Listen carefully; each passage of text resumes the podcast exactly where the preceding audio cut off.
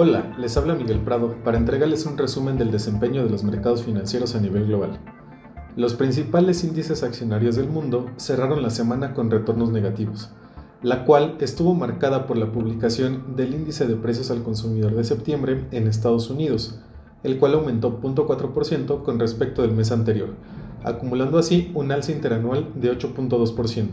En cuanto a la inflación subyacente, es decir, aquella que excluye de su medición los precios más volátiles, tales como la energía y los alimentos, y por lo tanto tiende a mantenerse en el largo plazo, la variación mensual fue de 0.6%. Lo anterior ocurre solo un día después de que la Reserva Federal publicara las minutas de su última reunión, en las cuales se reiteró el compromiso de la entidad con hacer converger la inflación a su meta del 2%. Siguiendo con el país norteamericano, hoy se dio a conocer el dato de ventas minoristas para septiembre, el cual se mantuvo sin variaciones con respecto del mes anterior, a pesar de que se proyectaba un aumento de 0.2%. Por otro lado, la primera versión de la confianza del consumidor correspondiente a octubre alcanzó un nivel de 59.8 puntos, 1.2 unidades por encima de lo esperado. En una semana en la que el Standard Poor's 500 finalizó con un retroceso moderado de 0.3%, la tasa de interés del bono del Tesoro norteamericano a dos años subió 10 puntos base hasta 4.41%. Pasando a otra región, en la zona euro, la atención se centra en lo que está ocurriendo en el Reino Unido.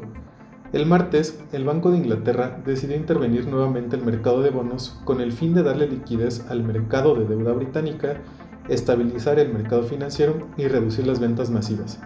Lo anterior generó que la primera ministra británica, Liz Truss, decidiera dar un giro en la política fiscal de su gobierno y eliminase la promesa de disminución del impuesto de sociedades que había anunciado su predecesor Boris Johnson. El índice Stock 600 reacciona con ganancias cercanas al 0.7%, terminando la semana prácticamente sin variaciones. Por último, en China también se hicieron públicas las métricas de inflación correspondientes al mes de septiembre. Por un lado, el índice de precios al consumidor en su componente general aumentó 2.8%, al compararlo con el mismo mes del año anterior. Esta cifra estuvo en línea con lo anticipado por el consenso de mercado. En otro tema, los precios que pagan los productores subieron 0.9%, esto es una décima menos de lo esperado. La próxima semana conoceremos tanto el Producto Interno Bruto correspondiente al tercer trimestre del año como la tasa de desempleo de septiembre en China, mientras que en el Reino Unido y en la eurozona publicarán la variación interanual del índice de precios al consumidor del mismo periodo. Los invitamos a estar atentos de nuestras publicaciones y a seguir nuestras redes sociales.